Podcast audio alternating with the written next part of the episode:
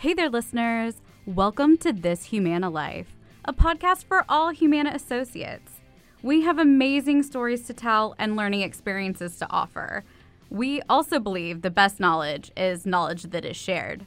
Throughout our podcast journey, you'll hear advice from thought leaders, gain insights into areas of expertise other than your own, and hear the inspiring stories of others. This production is made possible with the support of the Women's Network Resource Group and by the dedication of our core team. I'm Tara DeLucia. I'm Carmen Pantoja Evans. I'm Brittany Lemaire. And this podcast is produced by Melissa Nichols. We're looking forward to hearing what topics are important to you. Join the conversation in our buzz group by visiting go forward slash THL. Also, make sure to text the acronym THL to 239 355 to have new episodes sent straight to your mobile Thursday morning.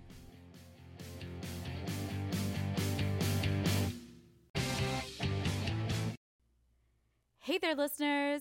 Thanks for joining us for part two of our interview with Rhonda Jackson, senior talent management professional over in the I&D space.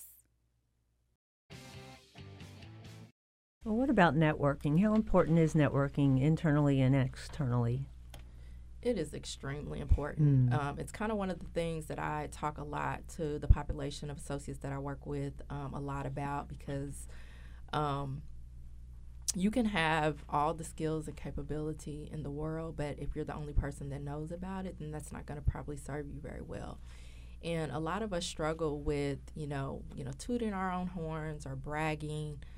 Um, but I think, you know, um, it behooves us again if you kind of see something that you have interest in, you think you have skills and capabilities that align to that, then I think it's about trying to understand, okay, well, who's doing that now, and how might I you know, get coffee with them or, you know, how might I get 15 minutes on their calendar to understand, you know, a little bit more about what they do and mm-hmm. be able to share kind of what I have to bring to the table. Um, because someone explained this to me one time. They said, you know, yeah, sometimes it looks like somebody is just being picked up and put in a job.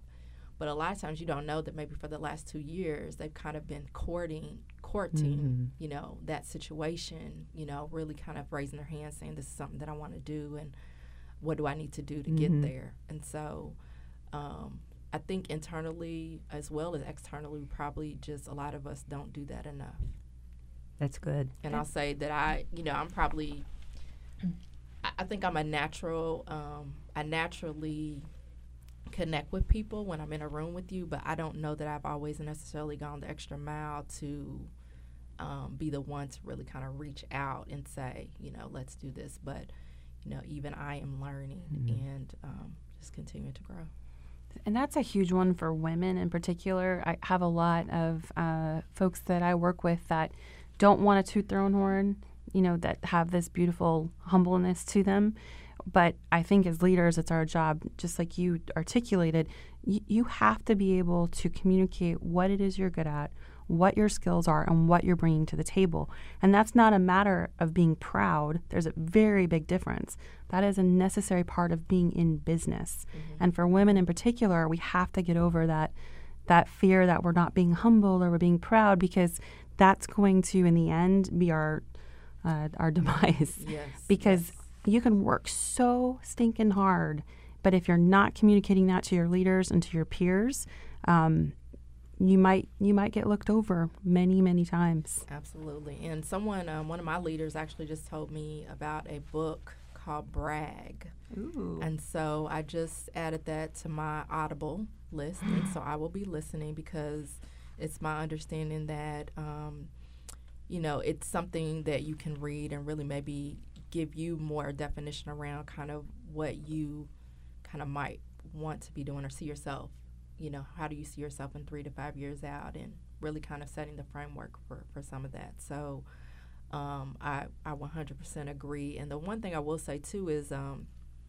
I think I think we need to know like how we have contributed because it's one thing to, you know, be able to tell someone what you're responsible for, but it's quite another thing to really be able to articulate how you have contributed.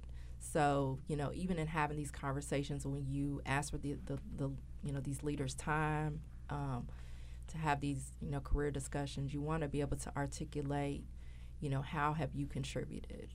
Um, you know, what are the things that you have been able to contribute um, to your area, um, to your team, you know, to the enterprise? What impact has have those things had on on the organization?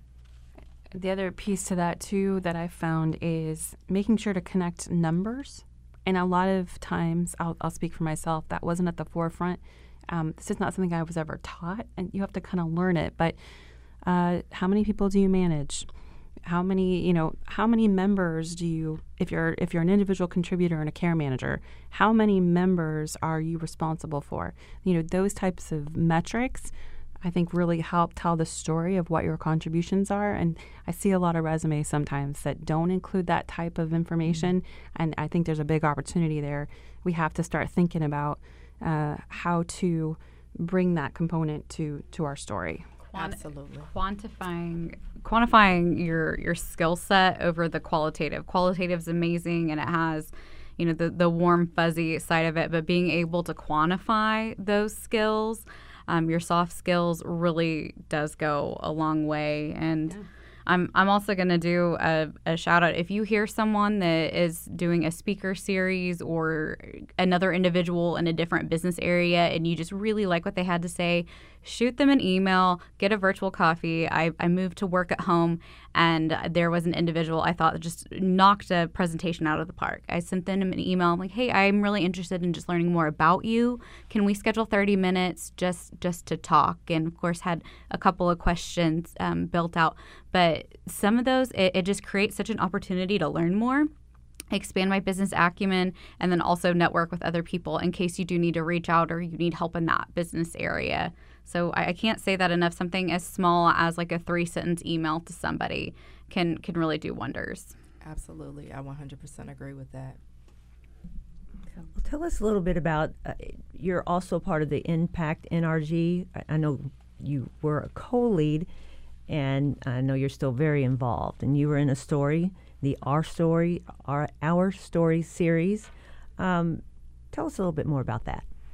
Yes, so um, I have been involved with Impact for probably almost since inception. Um, Impact is Humana's African American Network Resource Group, and it was actually Humana's first um, network resource group. And so um, when I first uh, became a member, I was more of a passive member, um, but you know, really kind of gained um, opportunities to serve in leadership. I started out really kind of co chairing one of our um, volunteer initiatives with the Everyone Reads program for JCPS.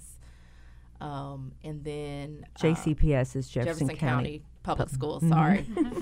um, national programming.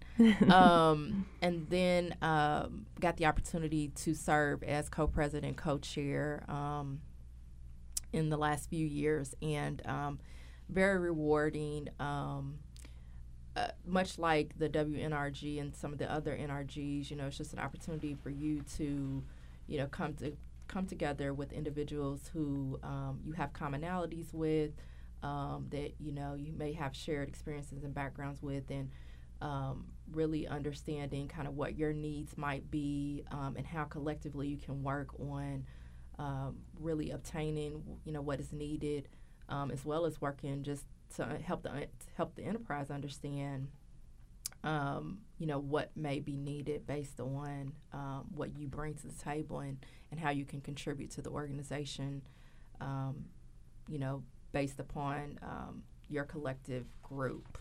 Um, I also work with the I&D team. Um, they've had a long-standing relationship with the Black Achievers Program here in Louisville, Kentucky, which is through the YMCA. And so we have a group of interns that come in the summer and work here um, as a part of that program. And so I've served most recently um, as a mentor. And um, I've also uh, helped su- support other initiatives through the YMCA Black Achievers Program, um, such as they've put on career fairs um, and things of that nature. So did you all know that Impact was the first NRG here? Mm-hmm. Okay. I, I did. I, I, did not know. And that. I would like to take a brief moment to just congratulate Impact, the the entire team for the Our Story series. I'm not sure if you are aware of how absolutely powerful it was to be able to read the the stories and the thoughts of the members of Impact, I, I was truly touched. I thought it was a phenomenal opportunity to highlight African American History Month and to learn more about our associates. And I cannot imagine the time and the organization it took to make that happen. But Impact had a story from a member every single day for the month of February. So I really, if you have not mm-hmm. looked at those, go to High and type in our stories, O U R stories, and just go take some time to read about some of the phenomenal talent and wonderful individuals we have here at Humana. Yeah, it, it was pretty phenomenal. Um, so, uh, Impact is currently led by Marsha McClendon and Dr. Sabrina Townsend, and the African American Heritage Month chair was um, Marlisa Bryant. Um, and her, she and her team, they did a phenomenal job. I thought that, um, I mean, I got into the our stories too, too. Even though I was featured, it was like every day, you know, you got to, you know, learn something new mm-hmm. about something yeah. interesting going on with sure. someone else that you may or may not have mm-hmm. known about. So it's pretty cool. All right, so I have a question. Obviously, you're you're really uh, invested in the community and doing great work here, and you have a family. So how do you balance? Is balance something that you know is even possible? Uh, Self care. What are your What's your advice? Absolutely, I have a Massage Envy membership. so I go for my monthly massage. Oh, um, I do believe in self care. Um, I'm very rooted in. Um, uh, I'm very rooted in my faith, and so you know, I um, I do you know I try to just take time for me and just stay connected to what I feel is the source of you know my existence and so um, and my ability to to to be and to be all that I can be and so those are you know, I love laughing. I love spending time with my family and friends. And um, hmm. yeah, don't judge me, but I watch a little reality TV. No, so does Tracy. yeah, yeah. There's a trend with Tracy that. Tracy Goodwin just shared that with us. what's your favorite? Ooh, y'all gonna get me in trouble. Oh. um, well, I I know I love love, so I'm like, you know, I'm kind of Bachelor Nation. um, then I watch a little Real Housewives of Atlanta, and I think Love I've gotten into a little bit of Married to Medicine. But um, so yeah, I I really try to tell myself that I'm only going to do like so much of that in a week, and I really want to commit more time to really just. Um, even if I don't come home and feel like I can read something, I can still be listening to like audiobooks and things like mm-hmm. that. So I want to just be a little bit more committed chill. to yeah, yeah, yeah sometimes just chill. What I think you've said it before. The mindless TV. Is, yeah. that, that, I think that's Brittany's phrase. Mindless TV. Yes, and but I've also made the deal with myself. In order to watch one of my favorite TV shows, I have to be on the treadmill. So put it oh, put it on the good. the oh, iPad. She just upped the game, Rhonda. well, since working at home, like I realized, like my first week, my step count mm. was pitiful, and I was like, Brittany, you gotta you gotta get up and move from the that's desk. Cool. Us so working home, folks, we have to fight for our steps. Yeah. They are not given to us. Mm. Well, and I go to Zumba a couple times a week too, so I guess I should have cool. said that. That's also a way yeah. because I.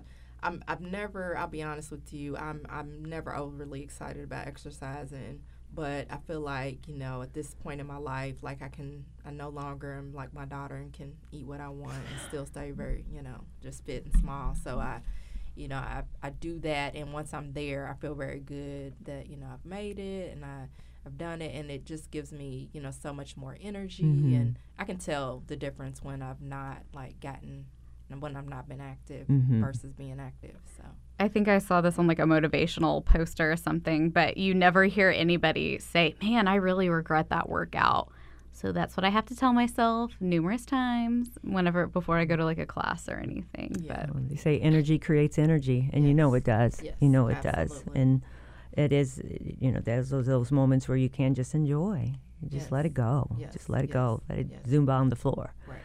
Uh, so give us some more leadership lessons that you've learned and, and how have they been valuable to you do you have a mentor so um, yes i'm currently participating in a mentoring circle here with and tim state is doing a phenomenal job leading that circle and so i've worked with tim for um, well a number of years, but never really gotten to kind of know him in in this regard. So it's been pretty cool. And then also just being able to peer mentor in that mm-hmm. situation mm-hmm. has been kind of uh, cool too, because you get to you get to learn from learn from each other. So so that's been cool. Um, and then um, I stay connected. I stay pretty connected to individuals I've worked for in the past. Um, I've been very fortunate in that to have really I've worked for some really good. I've I worked for um, you know so I'm gonna say that you know your mentor may not may not be just like you. You know, I mean, one of the most valuable people in my careers today has been a white male. You know, and I'm an African American female, and so I say, you know, I say that to say that you know, it's great to have mentors that have your similar experience, but it may also be good to have um, mentors that don't mm-hmm. have your similar experience because I found myself in that situation really exposed to some things that I might not have otherwise been exposed to. And this was a person that really had my kind of vested interest um, at heart. And we, we this he worked we worked for a former company together, and we still stay connected. Um, and so um, I just say all that's one of the things that I just recall um, him really uh, teaching is that you know you need to have a subscription to something. You know, it needs to be the Wall Street Journal, or you know, you need to find yourself like reading something new, like you know, learning every day. He was the type of person he didn't mm-hmm. have a hmm. television. You know, he was about teaching himself the banjo. I'm like, oh my gosh, you know. Oh wow. Um, but we ta- it was good, it though. was it was really interesting relationship because he was one of the smartest people like I've ever met. He was like a year older than me. Mm. And he, um, I mean, majored in philosophy, had a 4.0 from Pitt. Wow. Um, but just very interesting person. Um, you know, he's now, you know, at the executive ranks in, in, the company, and I will be the person saying, "You can't wear those shoes. No, you, you have to go get different shoes because they they need to be polished and they need to be tie up." You know, so we, we share this very you know interesting relationship. So he was able to pour into me, and I think mm-hmm. to a mm-hmm. certain degree, I was able to pour mm-hmm. into him as well. So. That's awesome. Do you have any advice for associates that are out there either seeking a mentor relationship and how to go about building one? Mm.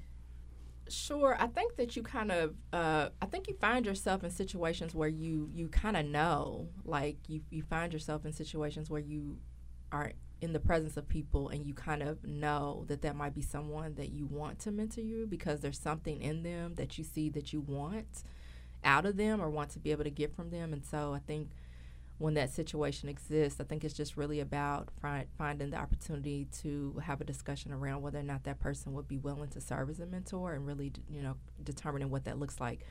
Um, so we do have some great resources um, if you go to go backslash mentoring and what's the story that you don't get to tell mm. often enough? I'm glad you asked. um, so the first time I applied for Humana, I didn't get the job. Oh. I got oh. the Dear John letter, like, no, you know, you're not the, you know, we're going to look for other people.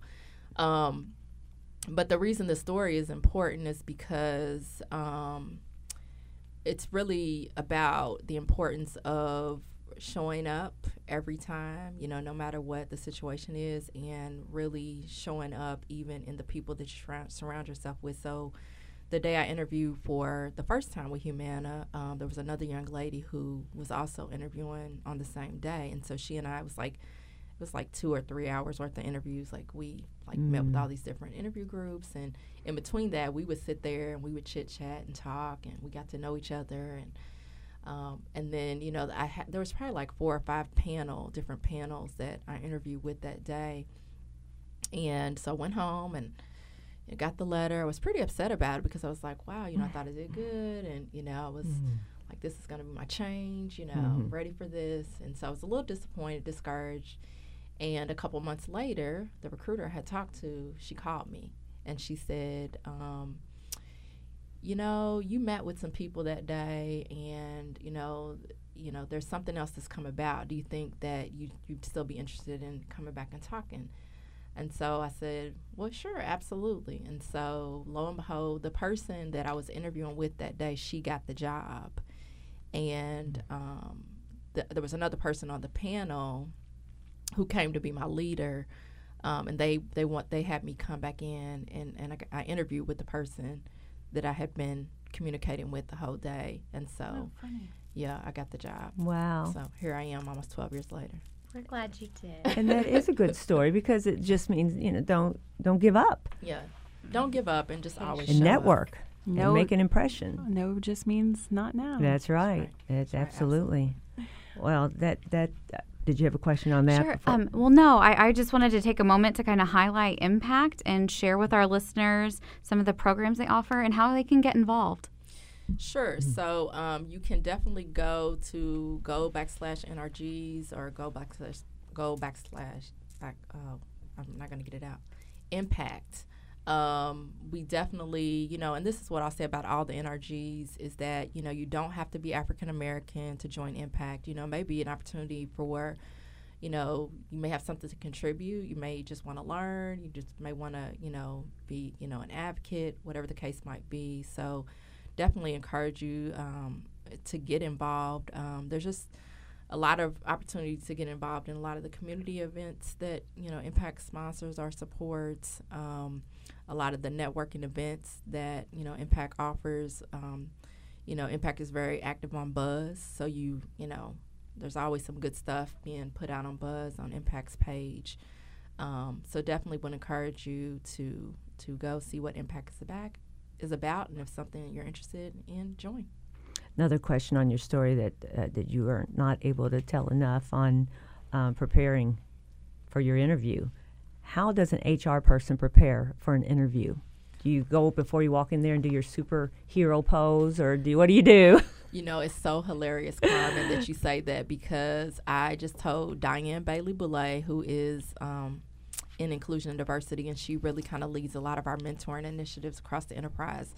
And I just told her right before I walked down here that I was coming to do this. And she said, she stood up and she said, are you going to do your super? Oh, love it, love it. um, it's actually like backed by science, though. Amy Cuddy yes. led a TED talk on it, and I'm yes. definitely going to tell you, I went to the stall and did my power pose before I walked into yes. my interview too. Yes, I so. told my 12 year old to do it. She's like, sure. really? I'm like, I'm telling you, you got to do it. She, she's in theater, and I'm like, that's what you need Absolutely. to do.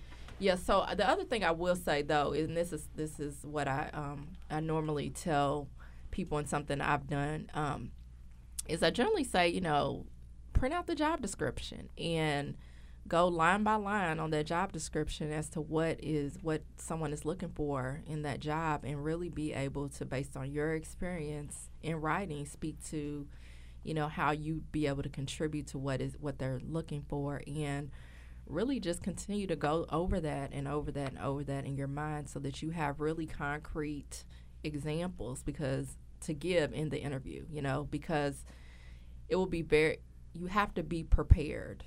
Like you cannot just think that you're going to walk into an interview and just everything's going to, you know, come to your mind as it should. No, you have to actually do mm-hmm. homework. You actually have to sit down um, and line by line understand what's being looked for and needed in that position and you know, how will you effectively contribute to that? And I just think by, you know, studying your own work, that's going to naturally kind of come out when those questions are being asked in that environment.